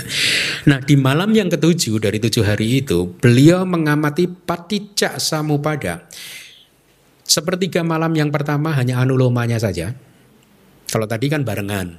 Ini di hari yang ketujuh yang terakhir sepertiga malam yang pertama khusus anuloma, sepertiga yang kedua patiloma saja, ya. Kemudian sepertiga yang terakhir yaitu anuloma dan patiloma. Anda tahu nggak istilah sepertiga malam yang pertama? Jadi kalau malam itu di dalam kitab kita dibagi menjadi tiga bagian, dimulai dari jam 6 sore itu udah masuk malam, ya uh, Purima Iyama dari jam 6 sore sampai jam 10 malam itu adalah Padama uh, uh, sepertiga malam yang pertama, sepertiga malam yang kedua dari jam 10 sampai jam 2 pagi, sepertiga malam yang ketiga adalah dari jam 2 sampai jam 6 pagi. Jadi 12 jam dibagi 3 4 jam 4 jam gitu. Nah, Begitu ceritanya dari beliau menjadi bodhisatta sampai mengalami penerangan sempurna sampai kemudian menghabiskan tujuh hari di bawah pohon bodhi beliau hanya merenungkan patijak samupada bukan merenungkan. Saya kadang nggak setuju dengan istilah merenungkan. Karena merenungkan itu kayak berpikir itu. Itu kan? Ini enggak. Ini mah bahasa palinya itu dasana. Atau bahkan mungkin anupasana. Anupasana itu melihat berulang-ulang. Pasana itu berasal dari kalau uh, hmm, uh, kalau anda yang sudah belajar bahasa Pali, pasati, udah belajar pasati. Apa pasati Melihat kan? Anu pasana itu berasal dari kata dasar yang sama dengan pasati, berarti pasati melihat. Anu pasana bukan bukan anu pasati kan, anu pasana berarti ini kata benda, jadi penglihatan yang anu, anu itu berulang-ulang. Anu pasana, penglihatan yang berulang-ulang atau dasana, penglihatan batiniah gitu. Ya. Jadi bukan merenung. Saya kurang setuju ya dengan kata. Saya di terjemahan Mahasati Padana Sutta saya nggak memakai kata merenung. Enggak, enggak, enggak. Saya rasa kata merenung tidak tepat untuk untuk untuk wipasana atau untuk ya untuk wipasana khususnya ya. Itu tidak tepat. Itu adalah anupasana, melihat berulang-ulang. Muncul lenyap dilihat, muncul lenyap dilihat sampai tiba-tiba pengetahuannya ini tercerahkan gitu. Oh, itulah anicca dukkha dan anatta. Ya. Nah, jadi kemudian beliau menghabiskan tujuh hari itu tadi. Setelah itu beliau menjadi seorang Buddha kan hari itu ya. Dan selama 45 tahun beliau mengajarkan di kitab disebut Patijak Samupada berulang-ulang dengan model yang berbeda-beda. Artinya kadang beliau bisa mengajarkan secara penuh Awija Bajaya Sangkara Sangkara Bajaya yang penuh diajarkan atau Patilomanya penuh diajarkan. Kadang beliau bisa tiba-tiba masuk di tengah saja Ya misalkan cakunca rupeca caku winyanang upajati. Eh, cakunca rupeca paticha caku winyanang upajati. Dikarenakan oleh caku dan juga rupa objek bentuk dan juga mata maka caku winyanang upajati kesadaran mata muncul tinang sanggati paso pertemuan perku, berkumpulnya perkum, uh, sanggati Berkumpulnya tiga hal itu tadi, mata, objek bentuk, dan kesadaran mata, itulah yang disebut kontak. Pasak cetasika, cetasika pasak. Di bab kedua Anda sudah belajar. Kalimat berikutnya, pasa apa caya wedana. Ya, berasal dari kontak, maka wedana muncul katakanlah gitu ya dan seterusnya wedana pacaya tanah jadi beliau langsung mulai dari pasak Kadang dia beliau bisa mulai dari upadana, pelekatan. Ya, oh dari tanha. Kadang beliau mulai dari wedana. Ya. Jadi begini, begitu di dalam Tripitaka berbagai model paticca samupada diuraikan oleh Buddha Ya karena beliau ahli kan sudah mengamati, sudah menguasai benar-benar. Jadi beliau bisa masuk di bagian mana pun dengan baik gitu. Kalau kita kan enggak. ya. Jadi begitu karena beliau seorang ahli maka dia bisa mengupas paticca samupada itu dari atau dengan berbagai cara gitu. Ya. Nah, eh, itu ada lagi informasi begini. Jadi paticca samupada itu bisa ditemukan di dalam baik itu Sutta Pitaka maupun Abhidhamma Pitaka. Jadi jangan berpikir bahwa Padija Samubada hanya diajarkan di Abhidhamma Pitaka. Enggak, Sutta Pitaka juga mengajarkan. Tapi Padhana hanya ada di Abhidhamma Pitaka. Tidak ada di Sutta Pitaka. Padhana. Ya. Nah, ada ada kejadian juga seperti ini insiden uh, suatu hari yang Arya Ananda berkata kepada Buddha bahwa ajaran Paticca Samupada ini Buddha, wahai Buddha, sangat dalam dan memang terlihat sangat dalam. Tetapi bagi saya Ananda itu ya, bagi Ananda ajaran ini sangat dangkal. Maklum Ananda kan sotapana kan. Kenapa maklum kalau sotapana? Hah? Kenapa? Hmm? Kalau kalaupun itu muncul dari kesombongan jadi maklum kan? Kalaupun ya tidak disebutkan sih itu kesombongan atau bukan sih. Jadi Ananda yang Arya Ananda berkata, Jaran Padijak Samupada ini sangat dalam dan memang terlihat dalam, tapi bagi saya itu sangat dangkal. Buddha kemudian meluruskan, jangan berkata demikian Ananda. Uh, ajaran ini sangat dalam dan memang terlihat dalam ya, tapi sulit untuk dipahami. Gitu. Jadi jangan dikatakan dangkal juga gitu. Sulit untuk dipahami. Sulit untuk dipahami baik dari sisi pariyati maupun weda. Ya. Jadi dari sudut pariyati pun sama pada susah dipahami. Kalau Anda hari ini nggak setuju nggak apa-apa. Tapi 6 minggu, 5 minggu ke depan Anda setuju. oh iya susah Bante. Jangan lima minggu deh, dua tiga minggu ke depan. Oh iya iya. Anda langsung Bante bagi saya. Padicak sama pada ini sangat dalam Bante. Dan memang terlihat dalam Bante. Dan susah untuk saya pahami. oh di kitab begini sulit dari sisi pariyati bahkan juga sulit dari sisi dasana D A S S A N A. Dasana itu berasal dari dasati. Anda sudah ya dasati ya? Apa dasati itu? Hmm? double S. Apa? Melihat. Ya kan? Berarti dasana itu kata benda. Kalau melihat kan kata kerja. Dasana berarti penglihatan tapi ini bukan penglihatan dengan mata, penglihatan melalui wipasana. Jadi dikatakan padijak samupada itu sulit dari sisi pariyati, sulit juga dari sisi dasana untuk dilihat melalui meditasi wipasana juga sulit gitu ya. Jadi Anda renungkan dulu kata-kata ini dan nanti bulan depan baru berikan komentar Anda. Testimoni. Jadi jangan dianggap patijak samu pada mudah dari sisi variati. Ya. Kalau Anda mengatakan mudah, ya mungkin karena belajarnya di surface saja, di lapisan permukaannya saja. Kalau di uresara ini pun itu susah. Anda bayangkan saya hanya ingin menyampaikan bahwa ini ajaran ini sulit gitu ajaran ini sulit. Tolong nanti saya juga diingatkan ketika materinya sudah selesai, Bante ajarkan patijak samupada sesuai dengan diagram Bante. Anda sebutkan diagram aja, saya udah paham. Kalau saya lupa ya. Nanti kita belajar dari diagram. Itu yang saya waktu itu presentasikan waktu di kelas di S2 itu. Jadi kembali lagi, ini ajaran yang sulit bahkan dari sisi pariatiknya ya, bukan penembusan vipasananya ya variatiknya saja sudah sulit gitu ya maka eh, jangan berpikir bahwa ini ajaran mudah ya kalau anda merasa mudah berarti harus bertanya-tanya kok jadi mudah buat saya Bante kayaknya Ananda bener nih Bante Oh berarti enggak berpikir positif berarti ada yang salah nih dengan saya nih.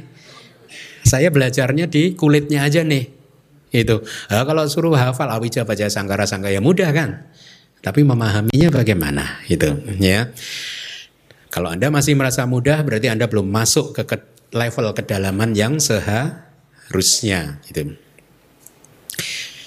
ada catatan lagi dari saya mengulang dari dengan ada mengulang apa yang sudah saya sampaikan tadi bahwa Anda wajib memiliki fondasi yang bagus untuk menyelami penjelasan Padijak Samupada sesuai kitab Abhidhamma Pitaka.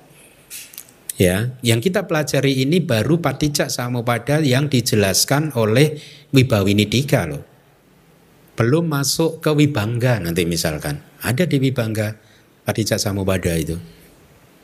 Ya, di Padana juga dikupas lagi. Itu uh, kitab ketujuh dari Abhidhamma Pitaka. Nah, fondasi itu diperkokoh. Ya. Saya sudah meminta salah satu murid saya untuk mencari buku untuk mencari biro jasa penerjemahan bahasa Myanmar ke bahasa Inggris di Myanmar di Yangon sana. Ya. Dia sedang mencari dan katanya ada biro jasa penerjemahan. Setelah itu saya akan meminta dia untuk mengirimkan beberapa buku berbahasa Myanmar yang saya akan terjemahkan ke bahasa Inggris. Karena itu buku bagus sekali. Nanti termasuk itu Anda bisa belajar Dhammasanggani Wibangga Padana dari buku ini. Myanmar itu sempurna dalam pelajaran abidamanya. Mereka udah mempunyai matriks-matriks yang lengkap. Saya pernah kemarin mengatakan ke Aling, Aling, saya waktu pelajaran bab 4 kemarin membagikan chart widi satu lembar enggak? Enggak, saya lupa itu. Saya belum kayaknya nggak ada di komputer saya. Jadi dulu waktu di Myanmar, waktu saya mengajar abidama ke teman-teman sekolah saya, saya membuat ringkasan dari proses kognitif itu hanya satu lembar A4. Bayangkan. Nah, artinya maksud saya Myanmar itu penuh dengan model-model seperti itu. Ringkasan-ringkasan yang kompak begitu. Yang kita butuhkan. Sayangnya ditulis dalam bahasa Myanmar. Dulu waktu saya belajar saya masih punya teman-teman untuk menerjemahkan kepada saya kan, jadi saya menikmatinya gitu. Tapi kan saya waktu itu nggak punya file yang bagus jadi hilang semua. Nah maka kemarin belum lama ini saya meminta murid saya untuk mencari biru jasa itu. Nanti kita terjemahkan kitab-kitab itu setelah jadi nanti kita pelajari di sini. Menarik. Wah tapi nanti jadi anda melebihi saya pinternya. Gimana dong? Jangan ya, nggak usah ya. Hah? Lebih pinter nggak bagus kan? Enggak ya, kita pelajari nanti. Nah, eh, kembali lagi fondasi itu Anda perkuat, ini catatan dari saya. Kebanyakan orang belajar tidak memakai struktur yang baik sehingga saya kadang itu sering menyampaikan apa rasa prihatin saya. Ada seseorang belajar abidama 10 tahun nggak paham-paham. Ya bukan apa-apa, tidak bermaksud untuk mencela atau apa-apa, tapi kalau Anda belajar abidama katakanlah jangankan 10 tahun, 5 tahun kok belum paham, Anda harus bertanya. Ini ada yang salah. Ya, karena saya belajar di Myanmar hanya tiga tahun. Dan tiga tahun nggak hanya belajar abidama saja, saya belajar Tripitaka, kitab komentar, subkomentar, pali, banyak hal kan. Jadi artinya saya bukan untuk mencela ini sekali lagi untuk indikan kepada Anda bahwa belajar harus secara benar, terstruktur. Anda tidak membutuhkan sebenarnya kalau Anda belajar secara benar, Anda tidak membutuhkan waktu seumur hidup untuk mempelajari ajaran Buddha. Ya, saya belajar di Myanmar tiga tahun di di di, di apa istilahnya di wisuda sarjana tiga tahun dan dilepas, disumpah, sebarkanlah apa yang sudah kamu pelajari ke seluruh dunia. Ke mana pun mereka mau apa, dibutuhkan sebarkan dhamma. Tiga tahun. Ya, Anda belajar udah berapa tahun? Berarti kayak saya, ini ini saya sedang sebenarnya sekali, sekali lagi tidak bermaksud mencela, tapi cara berpikirnya yang harusnya begini. Kalau tadi yang Arya Ananda mengatakan Padicak pada mudah, kemudian Buddha meluruskan. Kemudian Anda belajar Padicak pada, wah mudah ini. Mudah nih kayaknya bener nih yang Arya Ananda. Nah cara berpikirnya nggak begitu tanda tanya. Berarti ada yang salah nih cara belajar saya. Gitu. Kok jadi mudah? Kan harusnya sulit. Nah, gitu. Berarti ada yang salah nih. Salahnya di mana? Sama. Sama dengan belajar ini kalau seumur hidup lima tahun Anda belajar abidama nggak paham-paham berarti tanda tanya. Karena harusnya nggak nggak begitu. Ya. Nah makanya eh, cara belajar yang baik terstruktur itu penting. Kalau Anda kayak tadi misalkan belajar padicak samupada dan padana langsung belajar. Tapi bab 1 sama sampai bab 7 itu tidak paham. Ya. Anda seperti membangun istana pasir. Cepat jadi istana pasirnya, tapi cepat runtuh lagi. Nggak kokoh. Ya.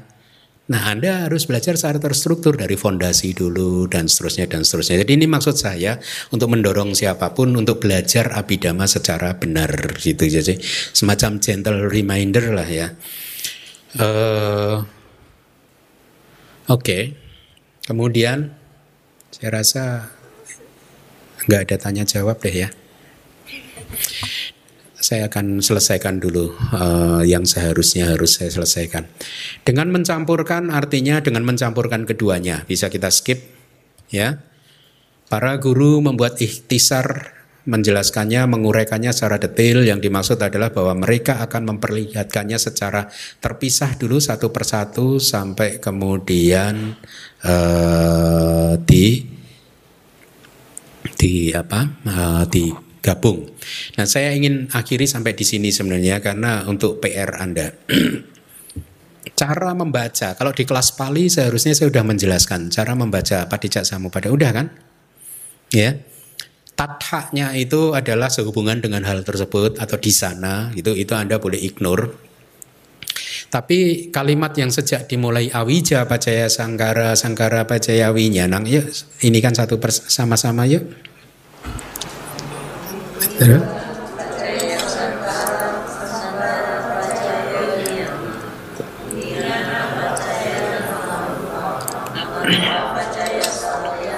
Stop.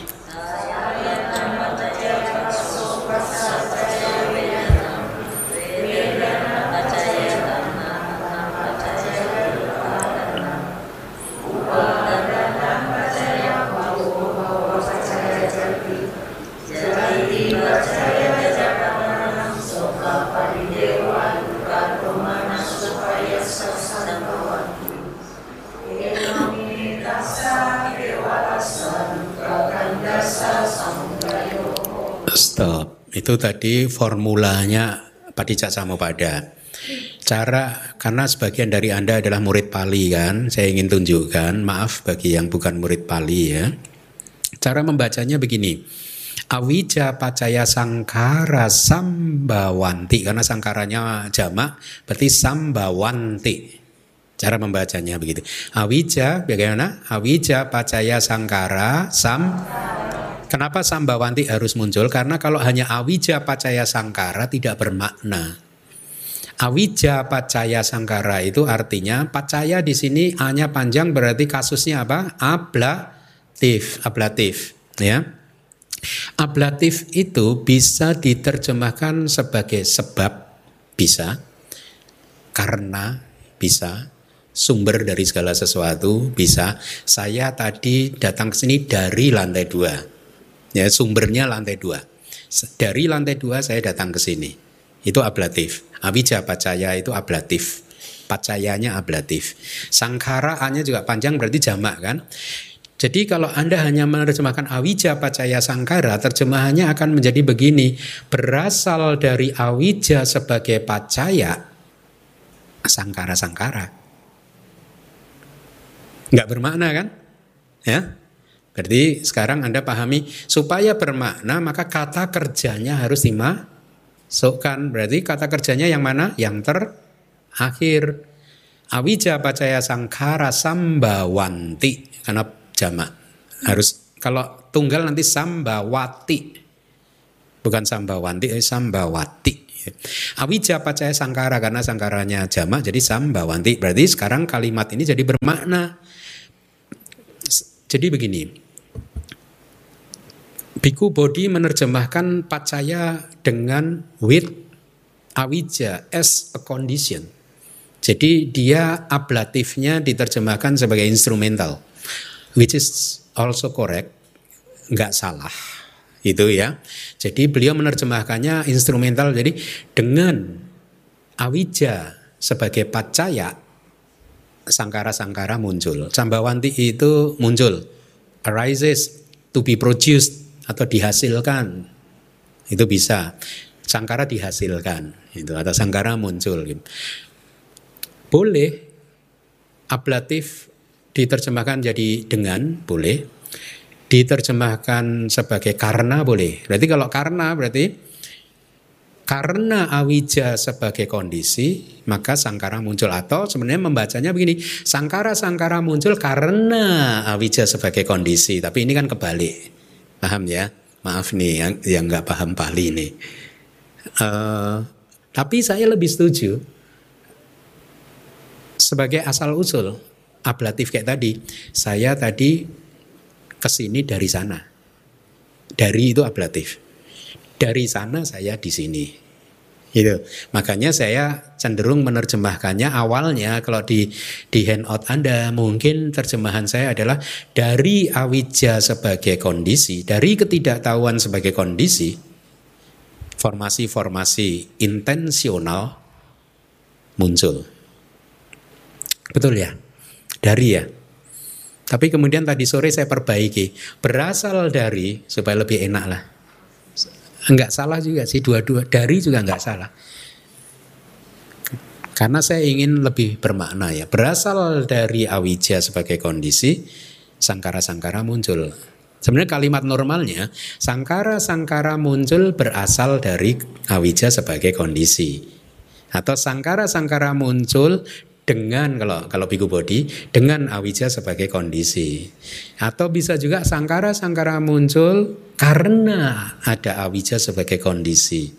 Tapi kalau mau terjemahan yang rapi menurut saya ya awija pacaya harus anda terjemahkan dulu berarti dari awija sebagai pacaya sangkara sangkara muncul. Itu yang rapi terjemahannya. Kalau ujian di Myanmar full mark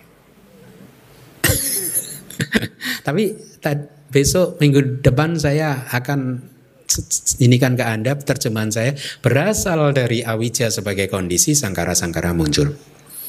Nah sekarang berarti sangkara pacaya winyanang sambawanti atau sambawati.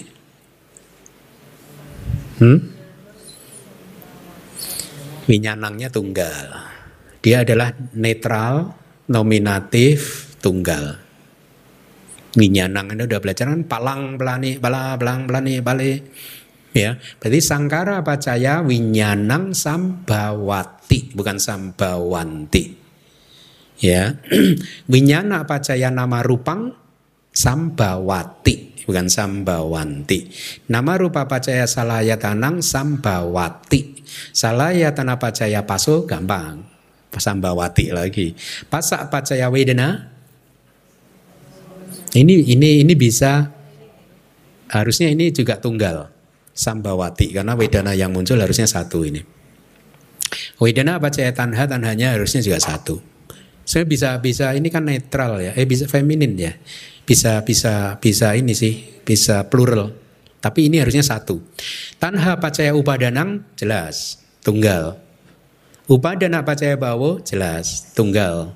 Bawa pacaya jati tunggal. Jati pacaya jara meranang tapi kan nggak berhenti. Jadi pacaya jara meranang soka pari dewa duga manasa upayasa. Upayasanya kan hanya panjang berarti jamak sam bawanti. Begitu. Jadi sekarang Anda bisa menerjemahkan awija pacaya sangkara sambawanti apa terjemahannya? Berasal dari atau ya dari biar rapi dari ketidaktahuan sebagai kondisi formasi-formasi intensional muncul. Berkaitan dengan sangkara, Anda harus hati-hati menerjemahkannya karena sangkara itu bisa berarti tiga atau empat. Let me think. Yang pertama dalam hal patijak samubada, sangkara ini adalah formasi karma ya karena dia adalah formasi karma maka dia harus diterjemahkan jadi formasi-formasi intensional. Intensional itu mewakili cetana kehendak. Jadi ini formasi-formasi yang disertai dengan kehendak.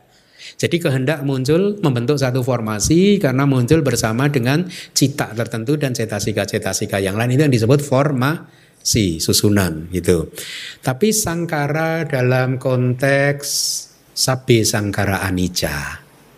Ya, semua sangkara adalah anicca. Anda nggak bisa menerjemahkan sangkara di situ sebagai formasi intensional karena ini mencakup sangkara secara general. Jadi Anda terjemahkan semua formasi-formasi adalah anicca. Itu dua ya. Dalam pancakanda ada sangkara kanda. Ya, Sangkara kanda Anda bagaimana menerjemahkannya?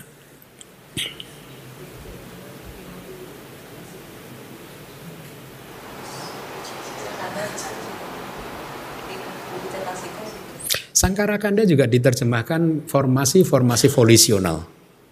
Karena dia memang formasi di situ berkumpul dengan cetana sebagai pemimpinnya kan. Seperti kepala eh, ketua kelas kan pemimpinnya, ketua kelasnya adalah Cetana. Jadi boleh juga. Harusnya ada lagi sangkara keempat ya. Hah? Hah? Sangkara duka ya. Sangkara duka itu formasi-formasi. Yang general, semua formasi adalah duka. Jadi Anda harus hati-hati. Sangkara bisa diterjemahkan berbagai macam, tapi eh, harus melihat konteksnya gitu.